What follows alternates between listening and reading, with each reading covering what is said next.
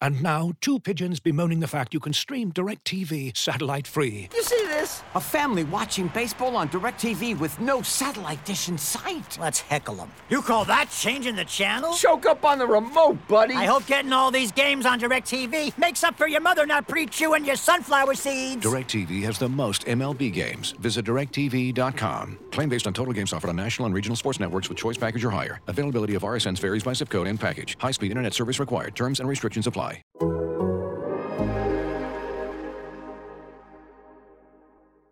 To your mother, it's time for another episode of Birds with Friends. Just a trio of feathery brethren weathering any season to see the Eagles eating teams like Scrammy's top with cheese. It's Philadelphia. Bo Sheil and Zach kicking it cooler than three penguins till Zach runs off with his valet keys. He's a real nuanced goose. Pull up a branch, get loose. It's time for some juice on some Birds with friends. The early bird gets the worm, but prefers getting turned like a turn on some Birds with friends. Bo Sheil and Zach coming at you with stats and things flapping their wings on. Birds with friends.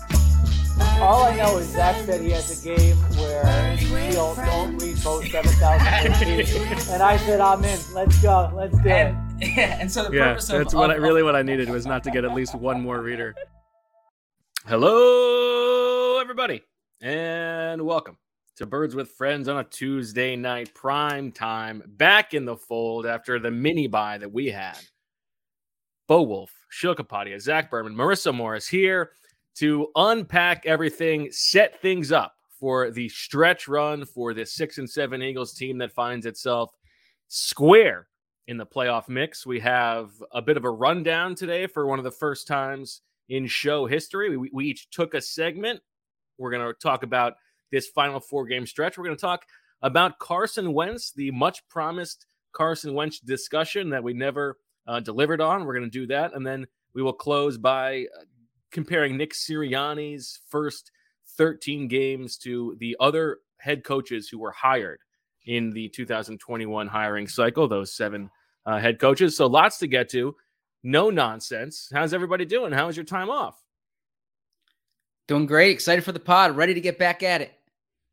Uh, it's an exciting week. I love playoff scenarios. I love them back going back to my early times, moving the chains on Philly.com. Uh, I, I, you know, at that time, you kind of had to. I would just go through the playoff simulator and do every single one. You didn't have these fancy 538s. You didn't have the Dennises of the world just tweeting out every different thing. But I was looking at some uh, playoff simulations early today. Uh, very interesting. Final four weeks for the Philadelphia Eagles. I mean, if you would have told, uh, I guess we would have believed going into the season that they would pr- maybe be in the mix at this time, but uh, they're squarely in the mix. We got some big games coming. People are loving the new lighting uh, around Zach Berman. If you're with us in the, I know, mean, you just pops galore in Shining, the chat yeah. for this. Looks Wh- very which I said when I signed on too. It was very Yeah. noticeable.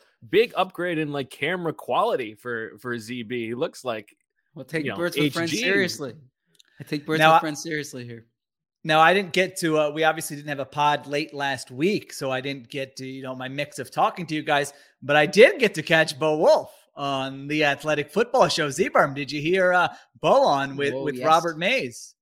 Yes, I did. You alerted me to it. A matter of fact. well. I mean, Yeah. knowing how much Zach listens to podcasts, I would have been offended if he had. He missed didn't. I had to Yeah. text him. I said, I said, did you, did you hear Bo? Maybe it wasn't pubbed. the athletic the ath- I, on the athletic football show and so you know you guys made fun of me saying oh, oh Sheil's on these other podcasts and he's all jovial and cracking up I mean I never heard more no nonsense football discussion from Bo Wulf I mean he got asked one question and the man went through the entire Eagles roster just an encyclopedia uh, of knowledge I, I thought you did a, uh great job Bono Zach uh, there were a couple shout outs to you on that pod. I don't know if you heard those or not, or have uh, uh, a- any impressions on those. I appreciated that he uh that he mentioned it. I I I had separate commentary on the pod, but uh, yeah, go okay. ahead. Let's hear it. Well, first off, I I thought Bo did a great job. I thought he Yeah. represented Birds with Friends well. I uh, what I take umbrage to is that uh, we will have a big game or or a big pod, and he'll he'll get me or he'll try deviating into something that has nothing to do with football. From the Scepter. And I I won't know where it's going. I'll get worried before a podcast. What's Bo gonna say that uh, that I'm not prepared for here, or or or that I'm gonna have to explain to my wife afterwards about? And uh, and uh, I I'll, I'll say Bo was like straight football guy there. he Oh was my rolling God, all it. And- business. Yeah. Exactly. I know the I- show that you're on. Yeah, well, I, I wish we had that in our podcast sometimes. Yeah, that's Now- not the show that we have. Now I was struck by Uh-oh. uh you know his first mention of you, Zach Marissa. Can I get a clip one here, please? Uh oh. through 13 weeks, how has this Eagles team deviated from what you expected them to be coming into the year? Well, that's interesting. Um, and I think that I and you know Such a know different you know, voice. Zach Berman, who I cover the team with, have both been guilty of this of like knowing going into this season. Okay, it's a first year head coach. Okay, we can cut it. We gotta be patient. The rest got- is not really uh, that important. How do you feel about that, Zach? It wasn't, you know, it wasn't something positive that me, you know, when he decided to mention your name, it was something you and him were Aw, guilty that's of. not negative. What That's No, we think about discussed that? that. It's Yeah, we okay. discussed Okay. I don't feel bad about Uh, that. Now I would only uh, be offended if it was something I didn't want him to discuss on the pod, but but we've discussed that on the pod. Okay. So yeah, N- Now, I, uh, Mm. you know, you said that you felt like Bo uh, represented Birds with Friends well. So then I would assume there was, uh, you know, some some type of shout out for Birds with uh, Friends. Marissa, can I get clip two here, please? It's always great to talk to you, my friend. I sincerely appreciate you taking the time out to do this, especially during your week off. It means a lot. Thank you very much for having me. All right, guys, that's all we got for today. Did that get cut off, Marissa? Did you not? uh, was that a bad edit on uh, your Oh, part? I didn't hear any shout out. I didn't hear shout out to any Zach tell the people where they can listen to Listen- you No- or no like taking the know. initiative. I mean, it's the same company here. We're all part of the same uh, podcast network. Marissa, I don't know if you have any examples in your computer, your vault, maybe of a No, proper way to plug the show, maybe on a on a different platform. L- let me try this. This is only people want to see your excellent coverage of the NFL and, and the Eagles, of course, as well. Where can they do that? Yep, you can read me uh, on the Athletic in the uh, in the NFL section. That's where you will find me. If you want uh, Eagles coverage, we've got our podcast with uh, me, Bo Wulf, and Zach Berman, Birds with Friends. You can subscribe to that uh, anywhere you want. I think uh, I think that that's most of my plugs here. I mean, I'm sorry. Please roll back the one when he, when Robert uh, let me go. I don't want to make this a Robert Mays, Bill Barnwell thing. Robert didn't Yeah. say tell the people where they can listen I to you. A little I'm initiative. question. Heck, I would assume at Newhouse School of Communications, they say take a little initiative, right? Uh, you know, I didn't, I didn't plug any Instagram, no Twitter. You know, Barnwell even had to ask me, "Well, aren't you on the Athletic Football Show? Do you want to? Do you want to?" You know, that wasn't uh, front of mind. I had to give Birds with Friends the uh, shout out and my uh, wonderful co-host. Always trying to build the brand. Let's just uh, let's just remember that in the future. All right, we can. move I with I just show. want to add, I I was on a podcast today, and I was going to uh, ask you, did you plug? Because I wanted to get you. Did you plug? Oh no, I was Friends? on. Yeah, well, I didn't just plug Birds with Friends, and I didn't just plug Bo and Sheil. I said in our outstanding producer Marissa Morris. Oh, Wow. next level. All right. Yeah, that to be good. like it's Wow. it's it's a group I of four here. that. Yeah. you're right. I should have done that. It's a bad Yeah, job. Too I busy made. patting yourself on the back for answering the, the question that was asked I of you. mean, really, Seaburf, you got to come in over the top on me like Sorry, no, that. no, no, I I'm didn't trying to mean make that. Bo look I didn't mean bad, and then you're spinning this. All right, maybe you two. You know, I, I ripped you for the lack of hanging out on the road. Maybe the camaraderie is building. You stuck up for your beat partner there. You turned the attention on me. So my grand plan is. and this is a All this is also a very classic Sheil uh, way of uh, beginning the discussion by a misdirection of, t- of it's about you when really it all circles back to this is just about me. Listen to me on the Bill Barnwell show. No, this is me yeah. making you look bad, showing Yeah, that's what you show. want it to look like, but it's really coming I- down in the end. I just- really have no interest in anyone listening to my appearance on the Bill Barnwell show. But- I mean, I mean, for Bill's sake, if you want to go ahead and download it, uh, that's fine. He's been very nice to me throughout his career. But yeah, no, I, I really uh, don't care if you listen to that. or Well, let's give let's let's take our lessons from uh, from this segment and give Zach an opportunity to uh, plug what he's going on got going on this week. A little a little in person appearance. Yes, uh, tomorrow night actually at at Puddlers. Uh, It'll be Wednesday at- night. yes, uh, yes, Wednesday night at Puddlers Tap Room. I'll be with Ray Didinger, Glenn Macnow, and Todd Zolecki uh, signing books. Um, signing. Uh, I will sign underdogs, which you can see behind me here. Uh, the Philadelphia Eagles' emotional road to Super Bowl victory. I'll, I'll be selling them and signing them, and the offer still stands. I, I, I sent out about ten books last week to people who've reached out uh, and, and wanted them. So uh, hopefully they have they have uh, arrived. And if you're looking for a uh, Christmas present or a holiday present, still happy to send out books, and uh, I will sign it with with whatever message you want. So that offer's out there. But I mean, uh, that's a pretty big message. I mean, that's a pretty big. Like, I, can I can I get it with any message I want? sure, sure. I, I mean, I love reason, I love Urban Meyer. Signs The Zach one thing I, I don't do is is uh I don't like Sonic Go Eagles or or, or something like that. I Hmm. try to maintain the the professionalism in, in, in that regard. Go but it- Urban. but anything else, I I had two oh thank you, Rich. Rich is awesome. I at that meetup we had, Rich read uh the Yes, I Yeah, remember that. that- Great moment. that, that was awesome. I, I really appreciate that. Um, no, I, I I had two comments about Bo's appearance here on his his his appearance on, on Robert Mays. Oh, on- more. on the All Robert right, Mays let's hear it. First, Robert, I really sold Bo's jokes. Uh, Did you catch that, Sheil? Lots Like- of laughing. Yeah. Yeah. lots of laughing. Lots Bo, of What jokes did. I make? I feel like I played it straight. ah, he Yeah, was had a couple one-liners in Okay. there. Yeah. Um he, he was that uh, the uh the the like Andy Reid joke you had, you know how this was like the inverse Andy Reid during the bye week, Okay. right?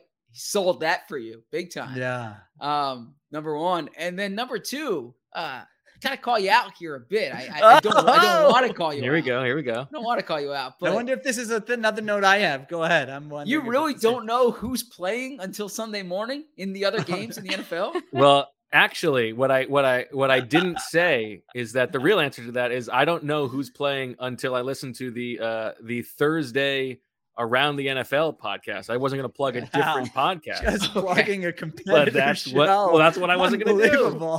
Because I am. I'm like very myopically, especially like before the end of the season when other games actually matter. I have Sure. like no idea what the games are unless it's like a Patriots Bills, uh, like a Patriots Bucks scenario where everybody's like focused on the one Sunday night game. Like that's like a I enjoy listening to that podcast because I don't know what the games are that week. Zach, thanks for reading my picks against the spread column. Comes out Thursday mornings. It it literally, you know, every Yeah. game listed on there. Uh, very easy. Shows up on your athletic app. Uh, and, the- and, I, I want to credit Sheil too, real quick on on something because I it's okay. We don't no to do because because we had the chance this weekend. let's to just rip watch, each other this show. No, we we we had the chance to watch football. Okay, and uh, I was I I tuned in live to that CBS post game show after the Ravens game when they were all killing Harbaugh. And I said to I, I said to myself, I didn't want to give Sheil story ideas, but I said I hope Sheil writes about this, and I'm so happy Sheil wrote about it. Thank I'm you. actually really glad you wrote about it too, Sheil, because in the stands, I was thinking, what was he doing? Big I flex. thought the opposite way. And now I I understand, but like in the moment I was like, great, they're down two scores still. yeah. So everyone should go check that out Thank on you. the Appreciate it. Uh, Bo, the only other issue I had with you, again, it was great. I, I. Yeah, suggest I mean, everyone go listen to it. I mean, I was learning about the Eagle. He, you can tell Bo puts thought into the future of the roster, you know, roster making decisions, all that they got into. Uh, I thought you were off base with your like, um, the Eagles are running laps around the division in terms of, uh, you know, uh, organizational structure. Yeah, yeah. I think I that's mean, unfair to the Cowboys. I, I yeah, I would trade. You know, my gosh, have this hundred Cowboys roster is unbelievable. And Jerry, you know, Jerry Jones obviously is, uh, you know, is a joker or whatever you want to call him. But like, he's been, I don't want to say hands off because he still, you know, does the I 17 think this interviews. is totally fair. a I, think, I think you're maybe but- overstating my overstatingness of it, but, Oh, but I think it's fair. about that. I mean, I thought you you leaned in strong there. Uh, so I, I think if you look at their, you know, their a lot of their decisions now, the Zeke stuff, notwithstanding, that that obviously They have uh, drafted extremely well. it's a blemish, but my gosh, yeah, they've really loaded that roster. They've been aggressive uh, in spots. So they've made their mistakes. They're not perfect with the stuff that we like to talk about on the show. Like, for instance, Dak Prescott's contract. You know, that was not the, eh, they cost themselves money there, uh, probably in the end. But I just think if you look at sort of, um, their process in terms of scouting talent, identifying players. Uh, I would think most Eagles fans, maybe I'm wrong, would do a nice uh, clean swap of front offices with the Dallas Cowboys. I don't know. Maybe, maybe I. I think it's could be more wrong. that like the everything that goes into playing for that team and like the, the way that that organization is run. Like Jerry maybe hands off with the scouting and some of the roster decisions, but like it's still very much a uh, a place that invites drama uh, to some extent. I think That's okay. that's fine. I'm not. Yeah. I still think that like Eagles The- have some drama. I think if you could draft which division you wanted to play in, the NFC East would be the first or second pick by any by any organization. Okay. Yeah, that's uh, yeah. I mean, I think other the two- Sheil's point. I I still think that is a big advantage for them, which is which is what my point was. Yeah, the other two teams I have no issue with. It was just uh, I would not put the Cowboys in the same bucket as That's fine. Washington and the Giants. Zebra. Yeah, I I think the way the Cowboys have, have drafted in these past you know three to five years uh, it has has been great, right? Like like they've hit on so many picks. And by and and part of that is by they have drafted by consensus, like you know, not panicking. Okay, we have we have plenty of wide receivers, but CeeDee Lamb fell to us. Let's take it. That's fine. They've also gotten a little bit lucky, which is always part Sure. of it. You know, they by all accounts they wanted a corner. Uh, they wanted Connor Cook. And as instead of- Zach wrote about today, like the Micah Parsons thing is not exactly like they don't they don't deserve hundred percent of the credit here. It's like they didn't draft him as a defensive end. Like, you know, I was actually thinking about this. If you think of the Eagles roster, is there any area of the Eagles roster you would take over the Cowboys roster right now? I mean, offensive line, uh, you could make that case, but it's not like the Cowboys have a bad offensive line. Running backs, wide receivers, quarterback all go to the Cowboys. Uh, tight end, Tight would go to the Eagles. Uh, D line now goes to the Cowboys. I mean, Yeah. Demarcus Lawrence and Micah Parsons for like the next three I think O line is the only answer that that is the only one that's arguable. uh, if Yeah. you, you don't separate out tight end, obviously. corner secondary goes to them too. So if you look at it that way, but all right, that's we can. I do aside. wanna say, to uh, Wow, this is like a, we had a stack there. show. We're 17 minutes in. We haven't no, touched on no. Bo that. mentioned Yeah. the uh, the piece I I wrote today, um, and I just want to say because I I have heard and I've I, I've read on Twitter a lot of this Micah Parsons versus DeVonta Smith talk, and uh, look, it's it's People chiming in with worthwhile. kicker. It's worthwhile discussion, especially because Parsons looks like just an outstanding edge rusher. But what would the reaction have been if the Eagles passed on DeVonta Smith to take uh, a a linebacker who did not play college football last year, right? Like like DeVonta Smith, uh, reigning Heisman Trophy winner, prolific production, position of need, and after after after the Eagles took Reagor over Justin Jefferson after missing on Andre Dillard or at least wait and see on Andre Dillard like that. I think I we can I say think missing. they they needed to at minimum get like a double. You know, uh, they they couldn't strike out on this pick this year. Yeah, yeah. I mean, I I, I think that's right. Uh, you know, you, you can probably point um, the finger at the school that you know still hasn't reached out to one of its um, you know friendly alum But you were very excited about in the interim Uh, since the last pod. uh what was that yes yeah i mean i the pre yeah they're they're on a good track with their president but you know as far as the uh, football and journalism program no one's reached out you know i don't know what were they doing with micah parsons uh why why are these why are players getting better in the nfl that go to that school than they were in college i mean Odafe Oweh is already better this year with the Ravens than he was at Penn State. Micah Parsons looks like a top five defensive player uh, in the NFL already. You know, uh, Brett the Brackett. quarter, quarterback you're bringing back for like the ninth year or whatever it is. You know, your coach who's what does he win? Go seven and five every year and is leveraging you uh, for uh, a better contract. I mean, I don't know why I would want to be excited um, about you know either the you know the program there, but anyway, all right, we can move on.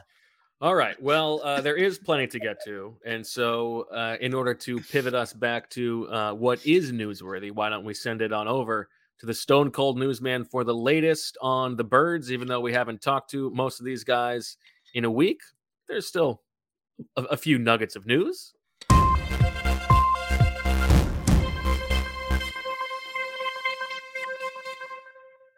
The Philadelphia Eagles will race out of their bye week faster than that reporter did behind John Clark. They Wow. return to the NovaCare complex on Wednesday. They will have a walkthrough, not a full practice, but it'll be a full day at work. However, they will be without wide receiver Quez Watkins and practice squad running back Jason Huntley. Both are on the COVID 19 reserve list. So monitor that. That obviously Quez Watkins, a starting wide receiver. That's important. We will find out more about the health of Jalen Hurts, and we should have an update on Brandon Brooks. That will be the big injury to monitor on Wednesday. Also during the bye, this is a small nugget, but the Eagles uh, gave Le'Raven Clark a contract extension, brought him to the 53 man roster, waiving Mac McCain, who returned to the Poor practice guy. squad this week. So that's the extent of the news. And I, I would say for an Eagles news update, too, the results of the games this past weekend uh, were very relevant. Obviously, we, I assume we all watched or saw highlights of the Dallas Washington game, and you saw Washington lose uh, Taylor Heinicke. They uh, uh, they had Terry McLaurin left the game. They have a number of players on the COVID nineteen reserve list, including standout defensive lineman Jonathan Allen. So a lot going on going into this weekend. Uh, the other results for the Eagles not ideal. That Minnesota wins Thursday, San Francisco wins in overtime. Uh, I will give a shout out to loyal listener Dennis, who gives you all the playoff scenarios you need if you go to his Twitter account. And uh, but the Eagles are very much in the thick of this. Six and seven Eagles versus six and seven Washington on Sunday. Now, what are the we're we're seeing you know uh, outbreaks all over the place uh, place with teams. It's- the biggest story uh, in the NFL this week. Zebra, if somebody like Quez Watkins is placed on the uh, COVID list, does that what does that mean for his, the the possibility or uh, you know of him playing in that week's game? Can you can you give us a little refresher? Yeah, it, it depends on the player's vaccination status. So if the player is unvaccinated, then they will certainly miss the game because then they're out for a period of, uh, I wish I had it in front of me, 10, 10 days, days, I, I think, believe. yeah. Yes. Um, if not, then it's a matter of producing uh, two negative tests and being symptom free 24 hours apart. Uh, so for a little precedent here, if, if, if you remember Zach Ertz, um, he tested positive earlier this year and was uh, in, and if if you can help me out here, Bo, he said he had a very low viral count because like the next day he tested negative, but so he tested positive one day, then tested negative the next day. Does that sound right? Yeah, that does that sound right. And it was also Yeah. it was also uh he he alerted us to uh, what it sounded like they don't test on Sundays, which I I think they may have changed now, but like Okay. the way that he described it was like it was Saturday to Monday or something like that where things changed and it was like they well they just don't test on Sunday because they don't want to find anything, but I don't Yeah. But uh so the the the in Quez Watkins's case, if he is vaccinated, he would need to produce uh two negative tests 24 hours apart in order to play and be symptom free. But like Sheil said, this is rampant around the NFL. I, I believe Adam Schefter uh, reported 75 players are now on the COVID 19 reserve list. You, you've seen Cleveland Browns, obviously. We have we have Marissa in the top left corner here, uh, or top right. Top No, right, I don't top I don't I don't want to go into this until we get to Sunday.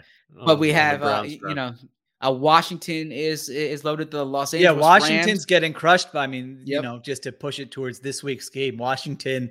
Uh, So are our local is crushed by it right now. Well, okay. Not to just Jeez. saying. You know.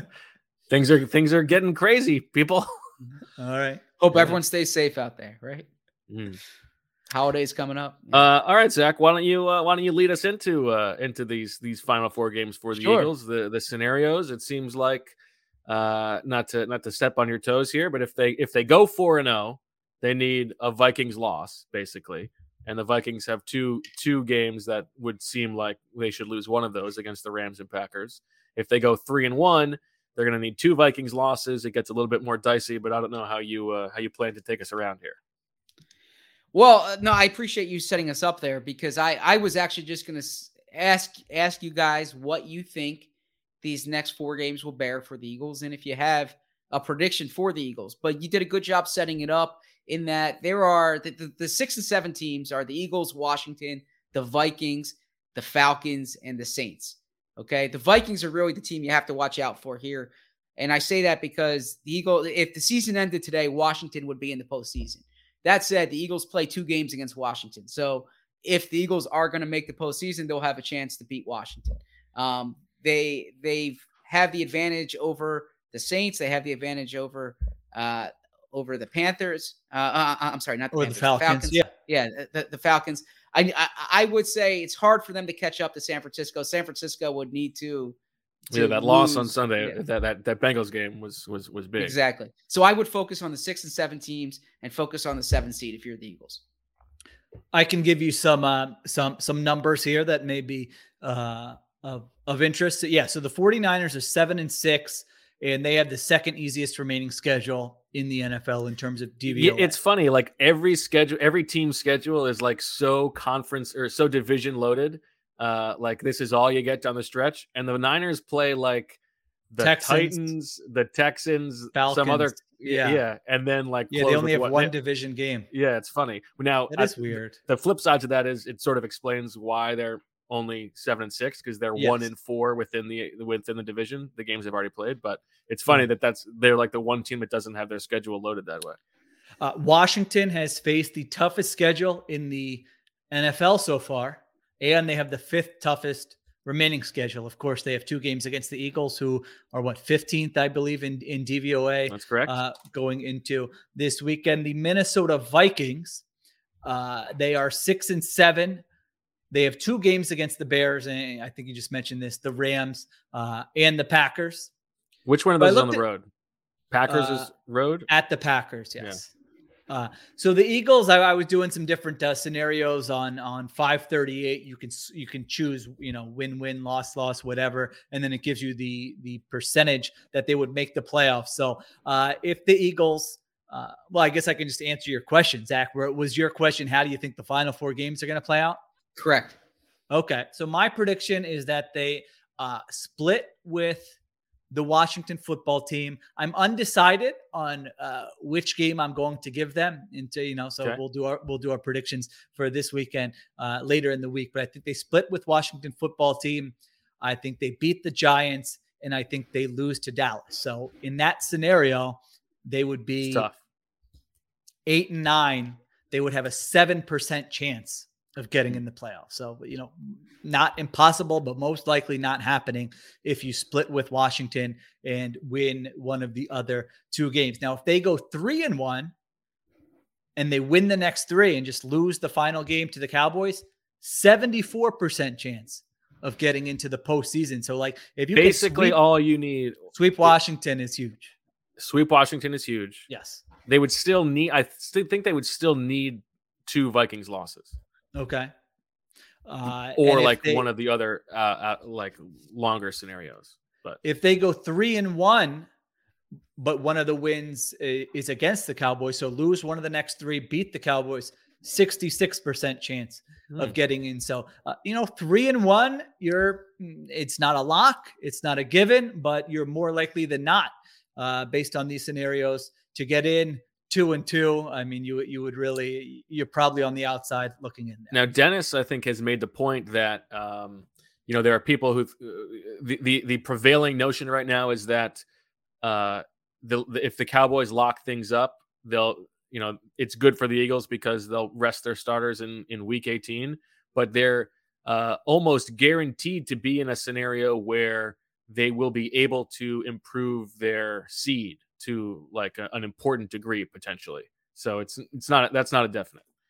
Um, but maybe not maybe not enough to get the one seed. So who knows? Who knows how they handle those things? If the question to me is how I think they're gonna how I think they're gonna they're gonna close, I think they're gonna go three and one. Um, Mm. but I don't I don't know if that's going to be enough. I don't know if they're going to get both Vikings losses. I think I think if you put water gun to my head right now, I would say they missed the playoffs at nine and eight. Wow. Okay. So you would be going on sort of the uh, 34% side of that. I guess. okay. Uh, I don't know. I think you definitely could get two Vikings losses. I mean, the Vikings, uh, you know, every game they play is decided by one possession. Every game basically, you got the Rams, you got at the Packers. I mean, they could even lose one of those Bears games. The Bears are not a good team, but that's like the type of game that the Vikings uh, could definitely blow. Especially they've got two of those, so that Mm, I don't would know. I mean, surprise me. I, I know Tracer's in in the uh, in the comments talking about Nancy Reagan. I think we want to stay away from that. No idea. I, but I don't okay. understand the reference. Mm, Okay. All right. Zach, what's your prediction? I don't. so I, yeah. So I think that they, uh, similar to Sheil, I, I think they they split against Washington. I think they win this one and they lose down in in, in Washington. I think they beat the Giants. Okay. And then it comes down. I, I think they'll be in a win and in situation in week Mm. 18. And th- at that point, it depends if what the Cowboys have to play for. Uh, there's there's the chance the Cowboys might want to manipulate the the matchup. You, you you see that in the NBA sometimes, right? They they in they could say they'll rest their players, but really they're trying to either avoid a team or get a team, something like that. So pay attention to what could what could happen there. But uh Why are we so? I mean, not you guys are. This is not. You're not guaranteeing this, but well, like, why is it such a stretch to see that they could just beat Washington twice? Like, are you guys impressed with? Oh no, they could. No, they could. It's not a stretch. Yeah. Yeah, no, I I think they could be 3 and 0 Okay. going into that game. Uh and if they're 3 and 0 going into that game then, you know, I I think they're in the playoffs. But going into the uh the Dallas game, all things being equal, I would pick Dallas to win. I think Dallas is the better team like we discussed. Sure. Only they're across the board, I I would pick Dallas. But if they're resting players or if they have motivation other than trying to win the game, then I think the Eagles win, and I think the Eagles would be in the playoffs going to one of the bays, either Tampa Bay or Green Bay. Mm, Well, we know what the- you're going for.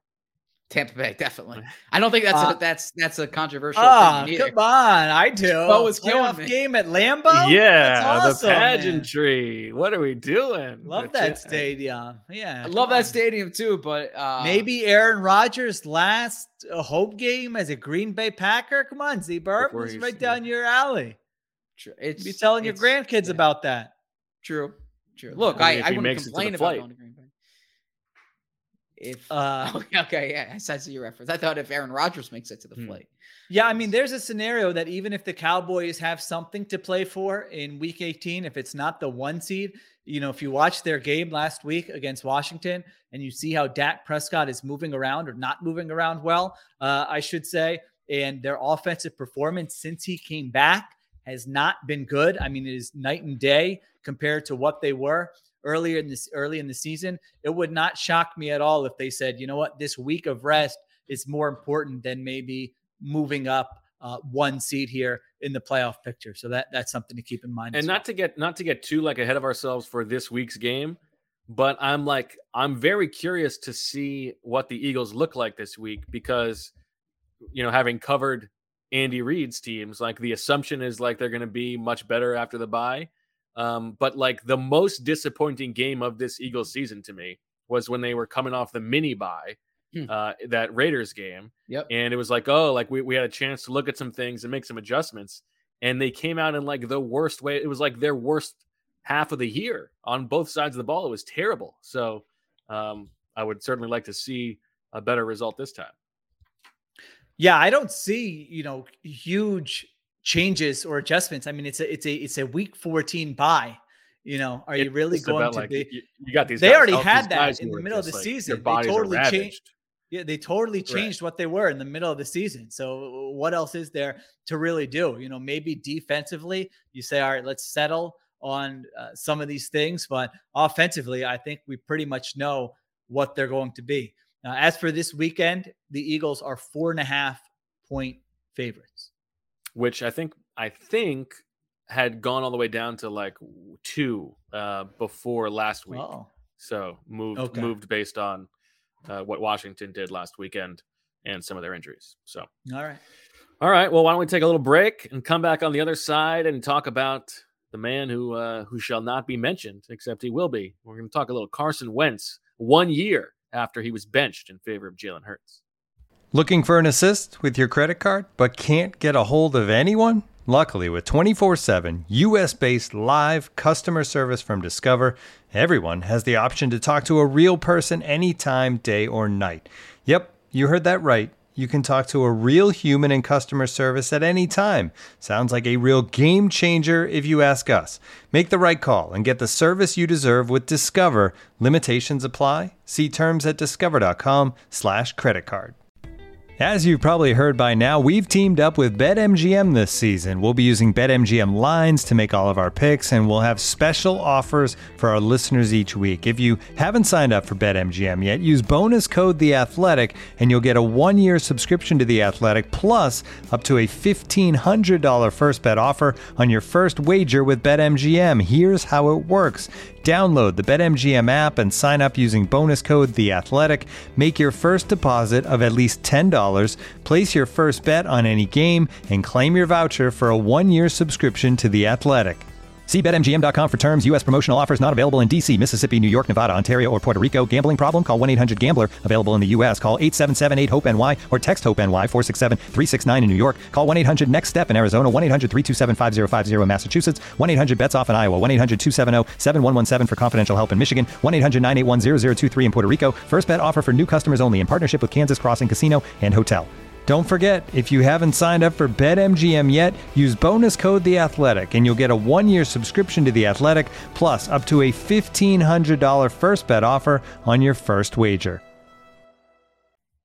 Back on Birds with Friends, incredibly impressive restraint from Zach, not to say family, when uh, going through that artifact ad. Uh, but we are back, and we are here to talk Wait, about did you see the commitment video, by the way? The that Brian like, Kelly commitment that like video? 360 thing. Yes. Yeah, I saw it. I mean, Well, between him someone and was pointing it's- out, Bo, you used a different voice in the athletic football show than you use here. So maybe, you know, you and Brian Kelly are one and the same. Interesting. I wouldn't. I don't think it was a different voice. I think it was just like a different uh, cadence. Cadence. Yeah. Mm. I don't know. Maybe not. It's the national voice. Omaha. No, I'm not. Uh, uh, too esoteric for national. What are we doing? Um, okay. Well, speaking of national, we have a national reporter here to help guide or to guide our discussion of the quarterback of uh, of a different team. So uh, take us away, Sheil. Yeah, I didn't know what direction we wanted to go in here. I think we first brought it up before the season, and we said, "All right, we'll we'll get to it. We'll get to it," and we never got to it. I, guess it's sort of a Carson Wentz closure, or Carson Wentz. Uh, you know, we don't have a previous game to talk about, so let's get it. I mean, the part I'm, I think this was a very complex relationship uh, between Carson Wentz and Eagles fans, and, and that is the part that interests me the most. So let me I'll throw the question out to you guys. If I asked you. Uh, how would you describe Carson Wentz's relationship with the fans uh, when he was here as the quarterback compared to you know what his relationship is with the fans uh, at this point, given all that's transpired and him being uh, in Indianapolis? How how would you answer that question?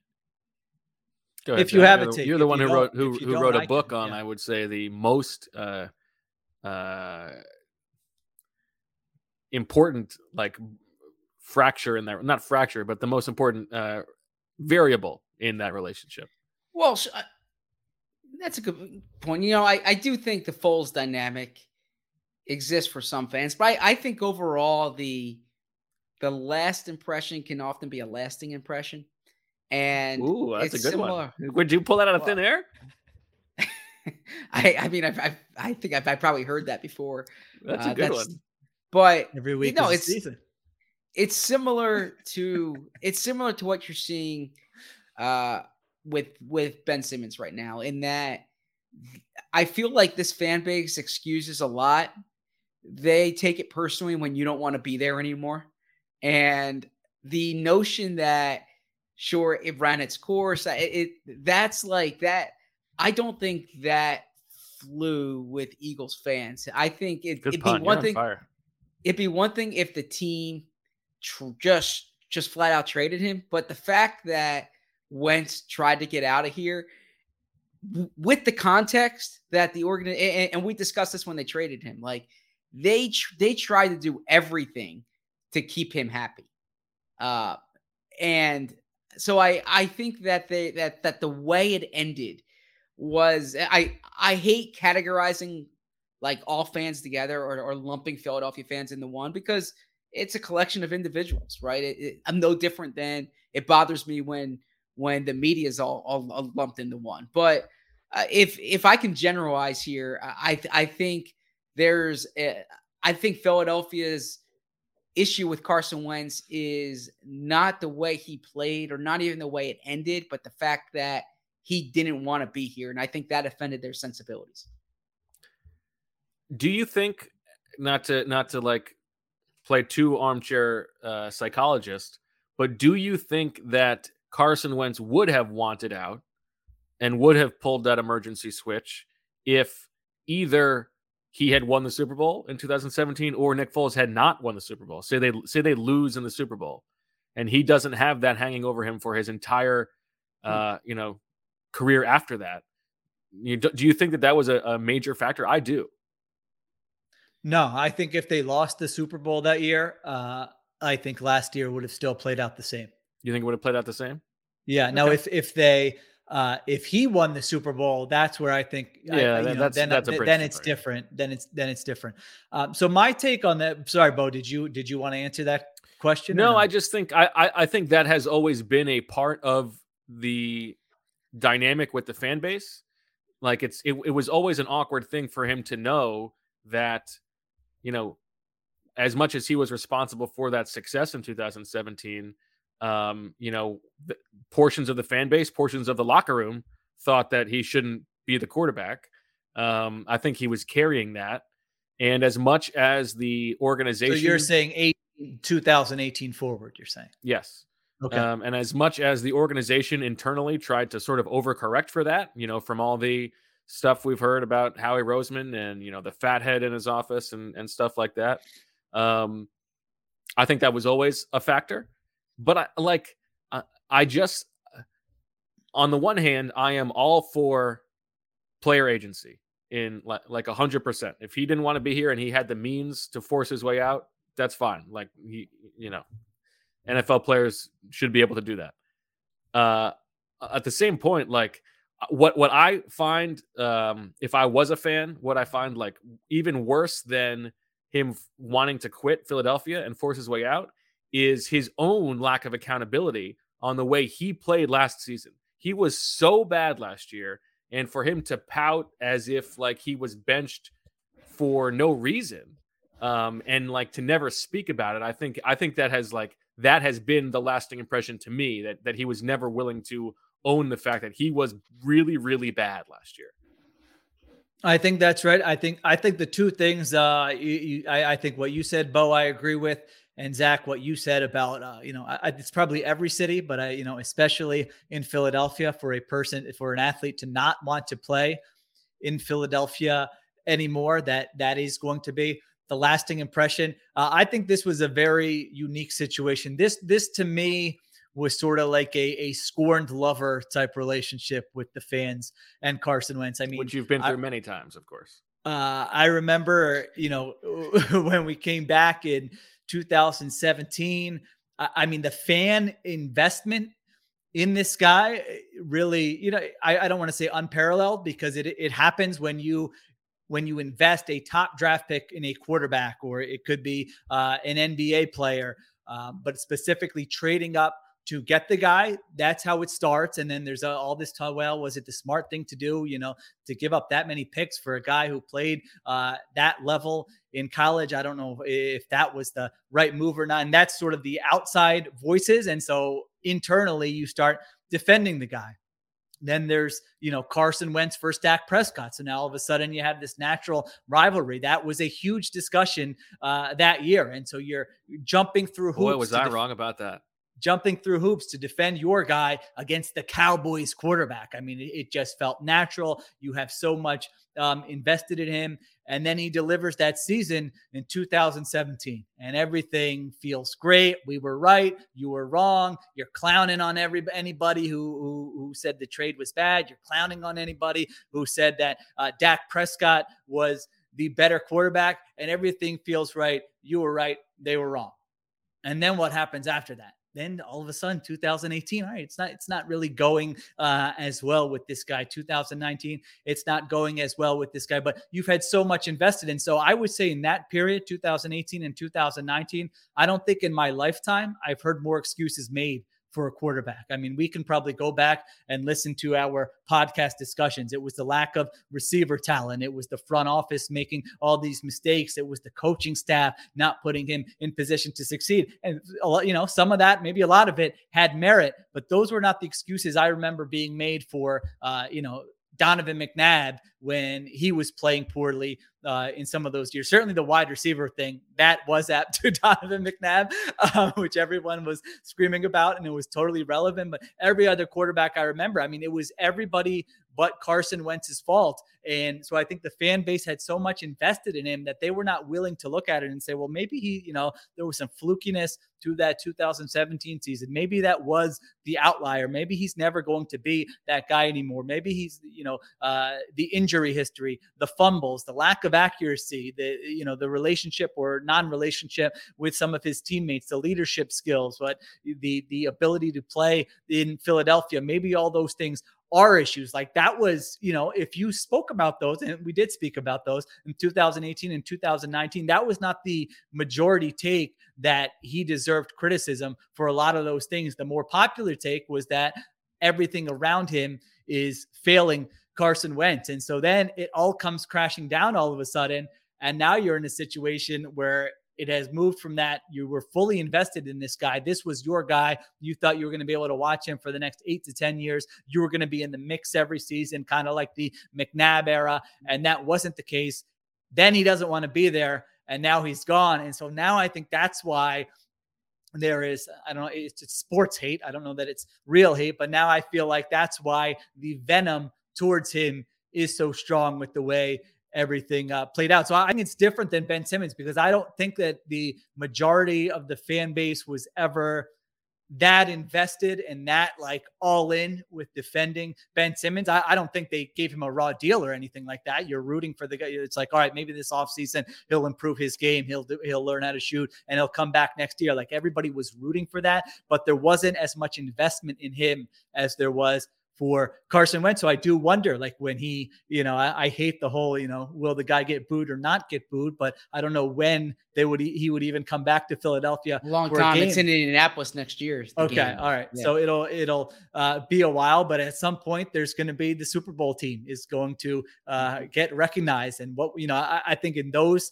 situations, it'll probably be warmer. But if it's a situation where he's coming in uh, with an opposing team as their quarterback, yeah, I think uh, if he were coming anytime he soon, would. Yeah, it would be bad. You yeah. know, he would not be greeted warmly. And it's crazy because, like, step back and look at it. It's the best season. If you are an Eagles fan, really of any age right now, it may be the best. It's probably going to be the best season of your lifetime. Yeah. Regard. I mean, maybe not. Who knows what the next however many years. Uh, but it was still the first one. So even let's say they win a Super Bowl, you know, who knows? And for the for the reasons that we've talked about, that it was like it was yes. so out of out nowhere. of nowhere. It yes. was yeah. There nothing will ever compare to that. So the first third 13 weeks, right? Of that season. Mm-hmm. He's the starter, yes. 13 and 14. Th- he got hurt week 14. He got hurt week okay. 14. So, first, so the yeah. first 13 weeks of the season, he was the starting quarterback of that team that you love, that you probably have memorabilia around your house, that you have memories with your friends that Hopefully you still talk book. about. You have the book, everything, and so uh, it, it, it is. It's sort of a. It's a strange uh, complicated. I kind of agree. Rich Bobby saying that Wentz might not come back for the Super Bowl reunions. He might very well might be yeah. right about that. When I was just saying it, um, I was kind of thinking that you know I don't know if he will. So the quarterback who started 13 weeks of your Super Bowl season, I feel like I mean, think will. about how weird that is. Might not come back to celebrate uh, that season. He was not the guy who finished it. So that was my i mean that's my big take on the uh on sort of you know that that's the part of the wentz situation that's most inter- interesting to me I just I I look at the Hurts pick as so revealing on both sides. First off, in the Eagles misevaluating the situation as far as like from their perspective, they were like, how could Carson be offended by this or how could yeah. this affect Carson? We gave him a hundred plus million dollar contract. We traded the suit or uh, didn't trade. We we didn't go with the Super Bowl MVP.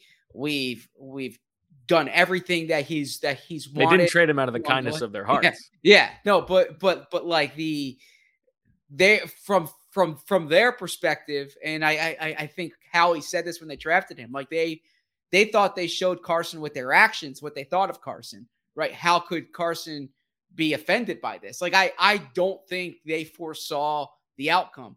And then from Carson's perspective, to actually be affected by it, whereas you saw Aaron Rodgers last year, like, he clearly wasn't happy, and and he goes on and has an MVP performance, like like has an MVP year.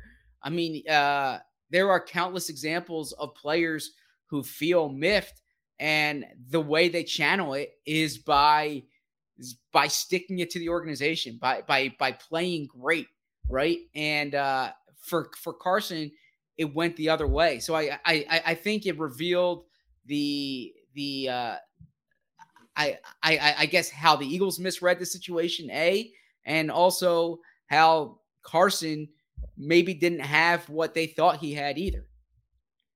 Well, I'm I'm I am fascinated by what Sheil thinks of his level of play this year. I mean, you know, I have seen Yeah. bits and pieces. Um, it's funny to me to look at like their efficiency that uh, you know, he leaves. They're first in rushing DVOA. The Eagles are third in rushing DVOA. And meanwhile, they're 18th in passing. The Eagles are 14th. It's like it's funny that they have both gone in that direction. Um, and I feel like he gets less credit for that than Jalen Hurts should. Uh, I mean, obviously, but uh, you know, what have you what have you seen from him? Like in terms of Eagles seasons, who does Yeah. he look most like? You know, like I, I yeah, I, I think I think that's a great way to put it, and that's exactly what I was going to say anyway. I mean, he he's a version of the 2018 2019 Carson Wentz in in my opinion. I mean, statistically, uh, he is 12th in EPA per play, 16th in DVOA, sixth in QBR. I mean, I don't know how he's sixth in QBR. Uh, if you watch it's an games, indictment of the statistic. it's an indictment. right. Yes, yes. Um, and so I would say he's a middle of the pack quarterback. They do not ask Carson Wentz to win games. I mean, it sort of goes back to the article we wrote in the spring and the conversations with uh, Jeffrey Lurie and Howie Roseman and Doug Pederson after like that Thursday night game against the Packers. Like that's what the Colts are doing every week. It is it is run the ball. Uh, like you just mentioned, they're first in rushing DVOA. Jonathan Taylor's been the best running back in the NFL. And then it's hey, hey Carson, go make a go make like a handful of plays and don't turn the ball over. And so he's had some very nice downfield throws that have been uh, schemed up. He's scrambled a little bit for uh, for first downs. Like those are the types of things he is doing. He is not. It's, it's not. Hey Carson, put you know put the offense um, on your back and lead us to victory. Now, there have been games where he's had to do a little bit more. And, you know, in, in instances, uh, he has done that. I think the turnovers don't reflect the I don't know if careless nature that he still plays with, but Yeah. you know he he still has these plays every week where you're going, no one's ever going to get through with him, get through to him and convince him to not throw a backhanded flip here when a defender has him in the grasp outside the pocket. Those plays are still on film. They have not been coached out of him. You look at the numbers; he's thrown 22 touchdowns and five interceptions, so it doesn't seem like it. Uh, but those and are he has there. lost some of that athleticism, right? Like that's fair Yes, to say. yeah. I mean, he still does like the duck under move, and it worked. It worked like once, and he picked up a first down. But you're going like, shoot, like every time he did that over the last three years, I'm going, he's going to get a neck injury here. Like this looks dangerous. this is not going to end well. And so, uh, yeah, I I don't think he looks. You don't watch him and think he's athletic. I would say he's very uh, league average in terms of athleticism. They don't do anything with him in the run game. It's quarterback sneak. Get a couple scrambles here if you can.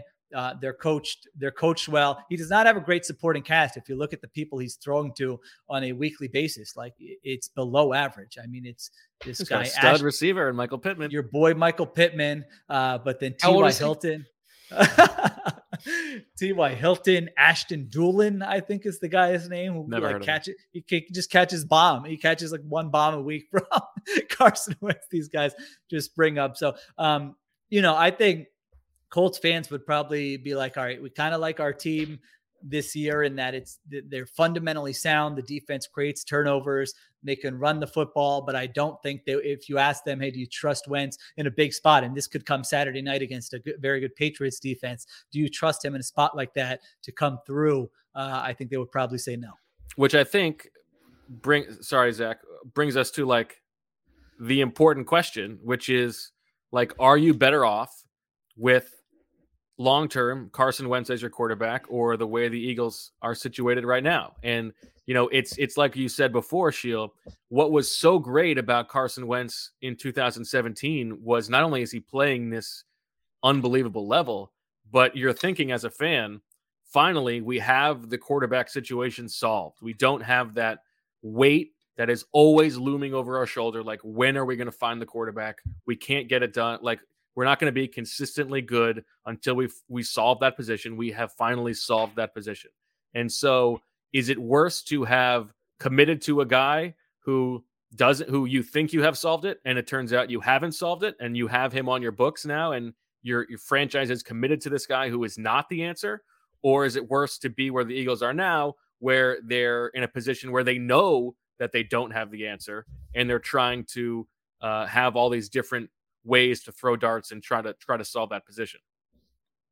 I mean, that's easy to me. I I, I think where they are now is, I agree. better. I mean, I I. I, don't. Yeah, I don't think anyone internally seeing how this season has played out would say that shoot we have you know we have regrets about that year given what they got for him it would have been a different scenario i mean I, I didn't think they were going to get what they got for him and so that was a good job by howie roseman probably his his you know best move uh, of the offseason was to be able to get For those sure. contingencies in there and now get a first round pick for a guy who was one of the worst starters in the NFL last year. You're selling low, but you you know what you got in return, it doesn't look like you're selling low. And so I would much rather be in the situation they're in. They don't have it answered. You're right. That cloud is still over the franchise. Is it going to be Hurts? Is it going to be somebody else? What are you going to do? There's a big move to be made, but they do have options. They do have uh, resources to make that move. So that to me is uh, is a pretty simple answer.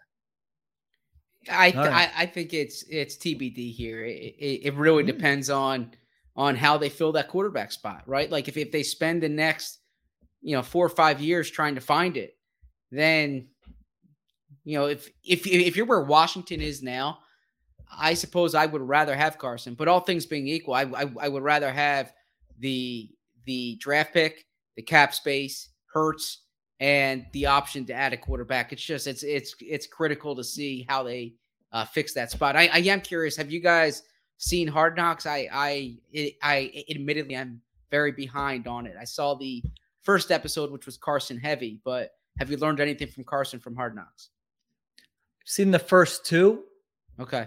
I think. And uh no, I mean it's yeah, it's not uh, the most enticing TV. The scenes with uh with Carson Wentz, I would say uh, DeForest Buckner and uh, Darius Leonard seem like great guys you would want to root for uh, on your team and are obviously great players. So they've stood out to me uh, more. It is funny looking at the coaching staff. I mean, every you know, all the assistants are are from that Eagles Super Bowl stat. Not all, but I mean, there's a Mike Grossine. Uh, they're talking to Press Oh, Taylor that deep. uh, before the game, Frank Reich, obviously. And so, you know, speaking of that Super Bowl team and the reunion, the coaches who come back are the coaches who are in Indianapolis right now. A lot, of, a lot of them. All right. All right. Anything left on this bone?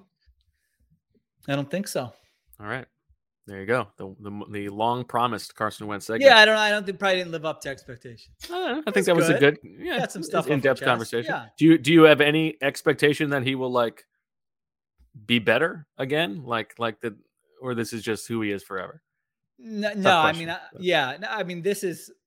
I don't think the 2017 guy is is coming back. You know, if you were to upgrade his uh his weapons, I know he just talked about that, but Right, all I these mean, he's if he's playing mediocre to slightly above average with this group. If you told me you added, you know, a couple better players next year, and uh the biggest he- surprise to me by maybe. far of his season is that he's played every game. It's ins- it's crazy. Like And almost every Yeah. snap too. yeah. What's the Eagles' record if he if if if they don't trade him? If he's the starting quarterback right now, what's the you don't record? trade him, so he's But they still have with Nick this- Sirianni. Yes. Everything else is the same. They they say Doug was the problem. Good question. Good. I think they would be worse. Interesting. Really? Do you? I think they would be worse because I don't think they have. I don't think the run run game is as good, and I don't think the passing game is that much better. I, I don't know. I mean, we you talk about like these like the Gardner Minshew offense that we saw against the Jets. Carson Wentz like can't run that offense. He's he's so inaccurate on those e- on those those. Well, layups. don't I think the version of Wentz we're seeing now, okay. I I think it would. Pro- I I think it would be pretty similar. Their record. Okay. So then Yeah. it's a great trade then. Like by all, if be if if if they're it's a, it's it's an outstanding trade. You disagree, Zach? You think they'd be called I, eight, and, I eight don't and know. I, five? I mean, I'm I'm deferring to Sheil here because I honestly haven't watched much of Carson. The only exposure I've I've, I've really had was that Thursday night Jets game when like Right. they looked they looked awesome. The Yeah. Colts. Uh, I That mean, I, I know best that's game. that's that not Ravens Carson. game too. I watched Uh, so that Titans game. I saw the end of. yeah, so I'll I'll I'll defer to Sheil here. I mean, I look, I I saw enough of Carson in 2020 to think like it wasn't going to work out here. So Well, I was talking, and this this this leads us into uh, the next segment, which is like I don't think that we have given enough credit to the Eagles' offense this season for just not being boring. Like after three years of complaining about True. the bog, this is maybe more of a Doug thing than a Carson thing. But after three years of complaining about the exact same offense, it has been nice to see something different. All right, They've. uh, I mean, there there's. You would have a hard time arguing they've done anything but maximize. Well, let me take that back because we did have the first part of the season. But if you would, ju- if you just said, "Hey, I'm going to show you these rankings," uh, you know, of where the Eagles are going into Week 15, I would have said the coaching staff has done a fantastic job this year. all right. Well, that's a Who has the- for- Go ahead. who's oh I'm I'm I'm sorry okay. you were I think we're taking a organizing the break. show here. Who's uh, uh, real quick? Yeah. Next five years, who is the better career, Jalen Hurts or Carson Wentz? Hmm. Is Hurts going to get an opportunity to be a starter for the next five years? I think he should. I'm not convinced that Carson Wentz will still be in the NFL in, in five years. So Zach, I think about I Yeah. think about your draft night take like you know once a week. I mean, Jalen Hurts in that Pittsburgh Steelers uniform to Yes. me would Mm. just be so beautiful with Mike Tomlin. You know, not that he's not Uh, doing well here, but you can't you just see it in your head. Absolutely. You know, and him and Tomlin saying, "Let's go." They really like, did, "All right, yeah. Let's just standard run is the the standard. Exactly. Yeah, no answers to any questions. we got our defense, like the fan base just loving him. Um, and like not I wouldn't even be a question like here it's a question. Is Hurts gonna be the guy? I feel like if he played how he's played here in that Steelers Yeah. uniform, it would just be like, let's go. Let, let, Yes. let's let's uh I think you're right. We're, we're not even thinking about quarterback anymore. Um it's tough for me because I I mean quarterbacks with not to you know expand this conversation more, but quarterbacks who have Hurts's current skill set don't get the same chances Right. as quarterbacks who have Wentz's skill set. And then people look at well, where, where were they drafted? And oh, you know, we can still get that 2017 version. So I'm not convinced that the Eagles are going to stick with Jalen Hurts past this year. And so then is he a backup? And then he's not starting a lot of games. So I don't know. I might say I, I think I would say, you know, I I I feel like I think the smart not- money is on Wentz. yeah, I was not a Wentz guy. You know, I feel like I was uh, criticizing him as early as anybody, but I think my answer to that question would probably, you know, more likely would be Wentz. I I don't I'm not convinced that Carson Wentz ever wants to be a backup. So I'm not so sure that like he lasts beyond three years from now. So I don't yeah, know. I think I, I would go with Hurts for the reason Bo mentioned. Like, But the Colts mean- aren't moving on from Wentz. not not not next year. I mean, they're a very, they are not an aggressive, like, let's blow it up type, especially with, I mean, Reich and Well, Ballard I just mean- got extensions. Reich's relationship with Wentz, and they'll look at this year, even if they don't finish strong, they'll look at it and say, we had what? Were they eighth in offensive DVOA?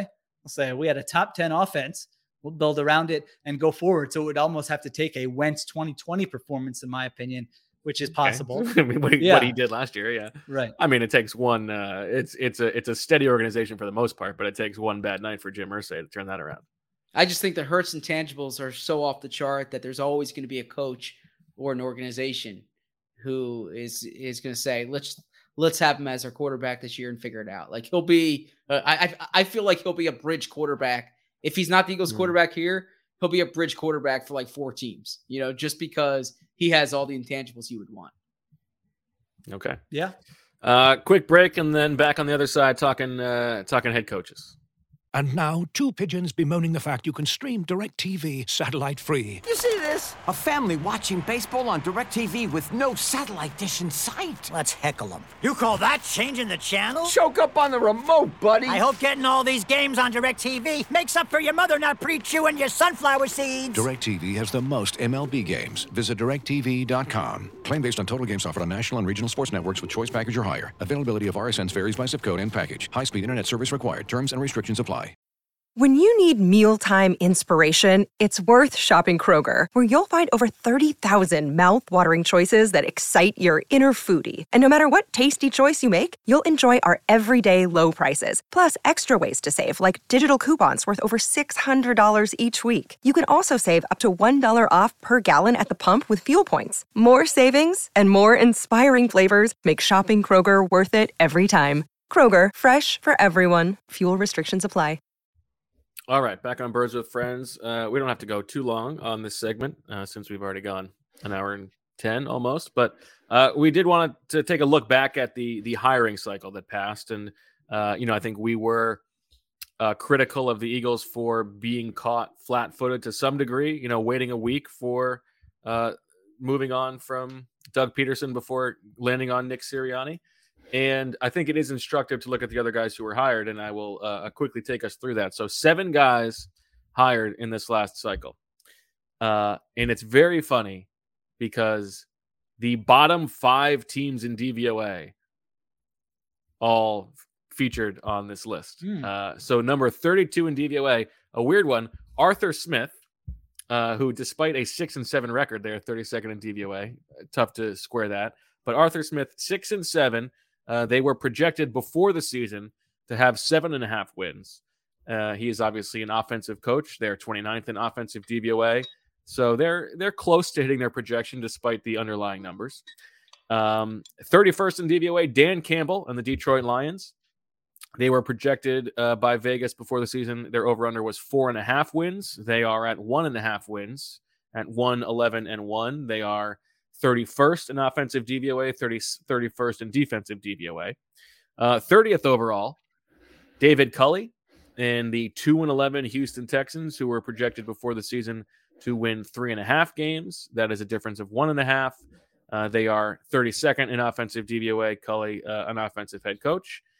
29th in DVOA, Urban Meyer and the Jacksonville Jaguars, 2 and 11. Their over under was six and a half. They are four and a half off of that pace, uh, which is the worst of all these coaches. 28th in offensive DVOA, 29th in defensive DVOA. I did go back to listen to our podcast about uh, after the Urban Meyer hiring because I was hoping I was hoping to catch Zach flat-footed uh, because I remembered him as being the, the like very pro-urban, and he was certainly more pro-urban than both Sheil and I. But his his argument was more about like the splash and the uh like the name value and less about him being as you know he was we did sort of paint him into a corner but it wasn't bad enough that i like felt the need to send it to marissa to get it on Thank God, because that would have been a bad take. Yeah. i mean it was a pretty bad take Yeah. like you were you were you were uh defending him as a program builder to be fair we were uh, like Sheil and i were focused a little more on the scumbag and less on how bad of a coach he would be. Um and you were just defending that he has been a good program builder. I mean not the case this time but it wasn't it wasn't it wasn't egregious. Um 28th in DVOA, Robert Saleh and the three and ten New York Jets. Uh, they had a over under at five and a half, so two and a half wins off that pace. Then you go to Nick Sirianni and the six and seven Eagles, who uh, were projected to win just six and a half games before the season. Uh, ninth in offensive DVOA, as Sheil said, it, it, does feel like they have uh, squeezed as much juice out of what they have as possible on offense, and that is the best number uh, in terms of like relative to their preseason win expectation. Now at 11th in DVOA, you have Brandon Staley and the Los Angeles Chargers, who are projected to win nine and a half games.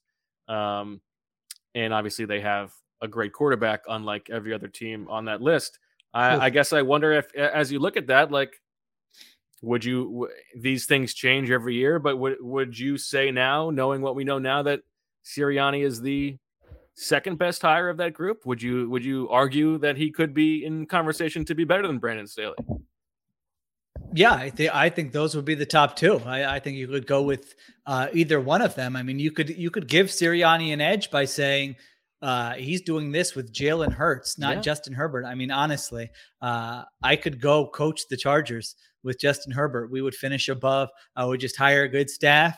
Uh, I would call the media members by their names. I would give them lunch. Uh, you know, every time they come to the facility, and uh, I would do just fine in that role with with Justin Herbert. I don't think it's uh, I don't think it's that difficult. So like I, I I'm at a um, I want more information on uh, on Brandon Brandon Staley before you know saying that he's the. Re- I mean, their defense has not been good uh, for much of the season, and so you can make the case that hey, the most important thing or the most valuable thing for a head coach is to find a way to do more with less offensively because that's what's really going to end up mattering and man if you get him some talent uh, it could be really good so i think you could make the case for uh, Sirianni there or or you could say you know well Staley's doing a good job with what he's had so far uh, he, some of his press conference clips go viral he's he's pro analytics uh, all these different things and and make the case for him uh, as well Yeah, it's so.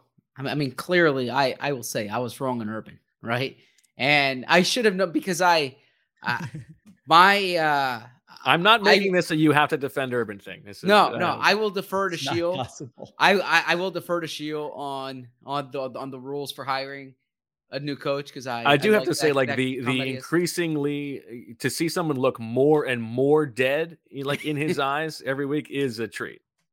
but uh but my main role is is hire the person not the resume right? And and so i am uh i'm wrong there in that clearly there was there's something wrong with with that situation. Oh, I thought you were Um, going to say something wrong with Urban Meyer, which was no i mean which is also and there- true. Which is also i don't true. know but i i frame that as as as a way of saying i've been really impressed with Sirianni, and and again, I'm closer to the situation here than I, I I than these other coaches. So it's it's hard for me to ascertain how Robert Saleh is doing with the Jets, for instance, or uh, although I, I think Arthur Smith's done a good job navigating a really weird situation in Atlanta. Like I I saw them the other day; they have no talent on offense except Cordarrelle Patterson, and um, and What about their he's making it work. generational tight end? Which generation, right? Uh, oh, oh, oh, oh, oh, I'm sorry. I was thinking Hayden Hurst. Yeah. uh, Kyle, yeah. Because you don't all think of him as a tight end. Oh, just a I, weapon. yeah, he's an offensive weapon. No, that is true. That is true. I take that back. Kyle Pitts is outstanding, and Matt Ryan's uh, Really good. a, a really good player Both too. But no, so what I was saying uh, about Sirianni is is he's really impressed me how he's evolved this year, how he's how he's made adjustments, and I think he's he's done a good job keeping that locker room uh a motivated and and and, and b behind him. So that's a big part of being a head coach is how do you navigate those situations, and uh, I, I give him a lot of credit there. don't be a miserable disaster is the first you know the the urban New- oh, is it- myers That's the new number one. the matt patricias i mean that's what you How want to about fly home on the team plane? Yes Yeah, that's the prerequisite, right? Keep like that's the, the price keep of the keep the uh, public diddling to a to a minimum. well what about the thing where what was he he was asked about a guy Andre what was the Cisco. quote? Yeah, Andre Cisco. Yeah, what, tell me what was No, me Zach that. He was- that Syracuse guy. Yeah, Syracuse guy. He was asked, "Are they going to play Andre Cisco more?" And he said, "Yeah, you know, I, I believe his, his playing time went up this game or something along those lines. He took zero snaps." So I mean, I I I'm not so sure on. he could name the starting offensive line like on the team. he doesn't know that the the media will tell him stuff in press conferences that he'll like be surprised or like a game that just happened. I mean, you know, I know I'm sure it's a for listen for me it would be a total blur. I would have no idea what they're talking about if I had to do it. But usually head coaches have a better memory. So he's a disaster. Uh, the bar in Detroit and with the Jets is so low that, and the, you know they've Like just people are still excited about both guys, right? Marissa, what's the feeling about Robert Saleh in, in New York? Um, I think I think Saleh it's more on Zach Wilson right Yeah, now okay. than Robert Saleh. Like I think that everyone's not really focused on Saleh because they're more like, uh, we just wasted a second round or second overall Yeah, pick the- the number two pick, on yeah. yeah. this. So Uh, and then and then like, that makes eh. it more of a Joe Douglas thing. Than Yes, it- like Saleh yes. is is skating as the third most Yes. scrutinized person of that triumvirate, right? definitely. even though they do have the worst defense in the NFL. but Their, Right. def- their defensive talent is terrible. They've also had bad luck. I mean, some of their best, some of their players they were counting on Carl Lawson, Mekhi Becton. Those were on on a team that has like no, you know, maybe three blue chip players and two of them go down uh, with an injury. So um, we'll see on Saleh. Uh, but but certainly, I don't I don't think anyone would say you Campbell, like people like people like Campbell's people energy, like right? people like a Campbell because he I think I think that's exactly you know I, I think it's Zach's then the authenticity thing like he is who he is you know? Like I don't know that he's ever going to be a good coach. He probably will not be but he is who he is. He doesn't seem like a jerk. Players seem to like him. Uh, they play hard. Having said that like that's fine for the first year. That gets really old if you're you know two and 13 in year two and you can't figure out who to get on the field and you're calling back-to-back timeouts and you're taking play calling duties away from the offensive coordinator that you hired and uh, all those things. So I don't know that that one's that encouraging. David Culley, I mean, you can't even really evaluate that one. Poor guy. Um, Arthur Smith is probably the classic, like, just let's wait, let's wait a year and get more uh, information next year because it's not a talented team. I wouldn't say that anything he's done has said, all right, you know, they've got a chance here. He just seems like sort of standard vanilla NFL coach so far.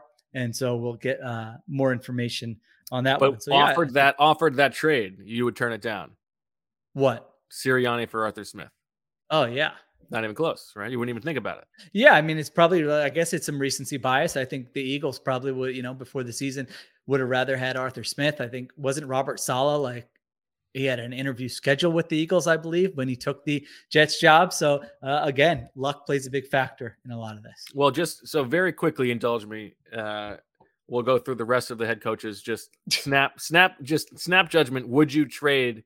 And I think it's important to like think about the context, like of the team. I mean, obviously, you would rather have Bill Belichick, right? But uh, some of these, like, Yeah, I think that's fair. okay. So, so, so the yeses, like Belichick, Harbaugh, Tomlin, Andy Reid. Would you call Matt Lafleur an easy yes? I, I wouldn't. I, I I wouldn't say it's an easy yes, but uh, it would be. A, yeah, I don't know whether he gets uh, too much credit or not enough credit, but man, they don't. They like haven't. They've lost like six games, eight, eight games in the It's last crazy. three years or something. So uh, I would say yes to Lafleur. floor. McVay. Yes. Okay. Now the easy nose, I think. Zac Taylor. Yes. I mean, correct. No, right. Vic Fangio. Correct. Bisaccia. Correct. McCarthy. Poor guy. Who even remembers that he's the Raiders coach? Uh, c- correct. I would not want McCarthy. Joe Judge. Correct. Matt Nagy. Correct. Okay, so now this is the these are the ones who who I'm curious what you think. All right, McDermott. so water gun to my head. Ooh, McDermott. That's a good one. Um, Yeah, I'd rather feisty guy. Who am I? Am I the uh You're am the I the owner? So but, who am I within the Eagles? Because Ah, McDermott good is an intense guy. You know, I would like this is the Jeffrey Lurie says, like, who would I rather have lunch with? I think Jeffrey Lurie would be more comfortable in a lunch with Nick Sirianni than Sean McDermott, but I would say McDermott. Okay. Uh Flores. Um, ooh, that's a good one. There's been some weird stuff happening there. I would probably stick with Sirianni. I think. I think I would probably would too. Zach. I'd probably go Flores, but Hmm, Okay. I mean, I I I just want to jump in real quick that the sample size say- is so Okay. small. Of no, course. Adam Speak It's like the funny- say, why are we still doing a podcast? It's like the funny thing of the uh you know the the the quarterbacks from the 2018 class or whatever it was, right? Where it's like After year one, everybody would have taken Yeah. Baker. After year two, Exactly. everybody would have then then Lamar, then Josh Allen. You know, these things these things change, but Adam Gase went 10 and 6 his first year. Matt Nagy. I never you would have taken Adam Gase. Let's be fair. uh, Matt Nagy had a playoff year his first year. Yeah, so Nagy might be a good comp change. name. Nagy Yeah. isn't a bad comp. Nagy's a good one. That could happen to Sirianni. You're right. That absolutely Totally. could happen to Sirianni. Where next year we're going, all right, you know, you come in, you have a good year, but did he really, you know, was he really doing anything that special? And now, and everybody likes Nagy. You know, Nagy seems like a likable, personable guy. Like the players don't hate Nagy, but he's just not bringing that much to the table. But this Good is just an exercise for a moment Yeah. of time. Yeah. okay. Uh, Stefanski, I would take Stefanski. I would would take a take Stefanski. Vrabel, Yeah, it's hard to argue against Vrabel. Yeah, I, I, I would, uh, I would take a Vrabel. Yeah. okay. Uh, I Frank would like Reich. your I would like your guys' press conference questions to Mike Vrabel. I think that would be entertaining. What was the? Why did he walk off the other day? I, didn't still don't know. He I said, only well. He, he he said he he wasn't going to talk about Zach Cunningham, Okay. and then like the next you know two questions were about Zach Cunningham, and, and his his point was he told them Zach Cunningham's not playing this weekend. Like we'll talk about Zach Cunningham next week, and then it's like and. I didn't think I thought it was an innocent question. I, I Yeah, but I also don't like. I don't like like. Don't tell me what to ask. Yeah, Like, so good job yeah, by the, the yeah. reporter. Asked it politely. exactly. Yeah. Well, I mean, they have to write about Zach Cunningham right, Right. now. So he just said, "Can you just Yeah. tell us what you saw in?" And that got him all mad. So yeah, that would be funnier. I think he would be. He, I don't know that he would. I think he might be better served to be. an But actor. he's like he's he's what nine and four without his best player, without you know his top wide receiver, lost his offensive coordinator, and, and you know I I give Mike Vrabel a lot of credit. Okay. Okay. Uh, Frank Reich. It's hard to like not take the guy who taught this guy Yeah, everything, like everything he patterns himself after. Uh, Rivera, Ron Rivera. I think I'd take a Sirianni. Yeah, I think I would rather stick with Sirianni. Mike Zimmer, your boy. Oh my gosh, Zimmer would be really fun here. Uh, no, I, I don't think I. I think you kind of know what the upside is with Zimmer as your head coach, and it's going to come with a lot of uh, limitations to what you can do offensively. So, in my opinion, how you have to win the NFL, that no, I would not do that. Bruce Arians. Would love Zimmer as my D coordinator. Mm. Uh, well, at this point, Bruce Arians. Yeah, You I would really want. take- I would no, I would still take an Arians. You taking Arians? Yeah. Be an odd what- fit with Jalen Hurts, I guess, but that's not how Eh, you could- make it. uh, What about you. Zach? Yes, get- yeah, I would think Bruce. He's he's won a Super Bowl. He I wins. mean, Give- So is that Doug not Pederson. controversial. If the Eagles hired Bruce Arians right now, he would set the record for fewest hours spent in the office uh, for any NFL head coach. So if nothing else, that would I would I would like that about him. Sean Payton. Yeah, Payton. Yeah, I would take Sean Payton. Absolutely, Payton. That's But easy. what if it? What if you? What if you also? That means you have to take Kevin James with him. Then absolutely. Okay. Uh, Matt Rhule. It's, I mean, that's an easy Sirianni.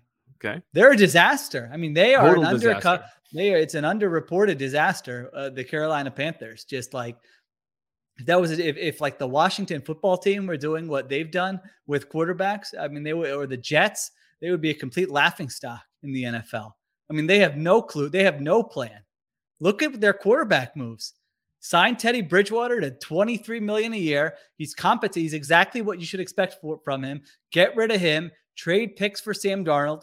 Don't draft a quarterback. Don't land a Stafford or anyone else you want. Sam Darnold stinks. Go out, give Cam Newton, who does not have a job, guaranteed whatever they did, Yeah, uh, that was weird. millions of dollars for no reason. Then you're pulling Cam Newton out of games, putting PJ Walker in there. Then you fired your offensive coordinator, and you're like 30 for second in DV offensive DVOA this season. They are a mess. That team. Yeah. Look, I All right. defended Matt Rhule. It's getting Yeah. harder though. Seems like a nice guy. Again, I would like to have lunch with Matt Rhule. I just don't know if I would want him making my uh, qu- give him so much power where he's and he's man, he's having these Pete Carroll like comments. You know, if we get 50 combined completions and runs, Bill Parcells told me this in Well, 1989. Sirianni had something like that. What's going on? I mean, how's you know? I thought David Tepper was like the data friendly owner. I mean, nothing, to, nothing they do speaks to an owner who's like on top of his uh, stuff with a data driven plan for how to improve his franchise. All right, sorry, I don't know why he I'm misses going Mr. a Joe's Cafe, Peyton. as do I. Yeah.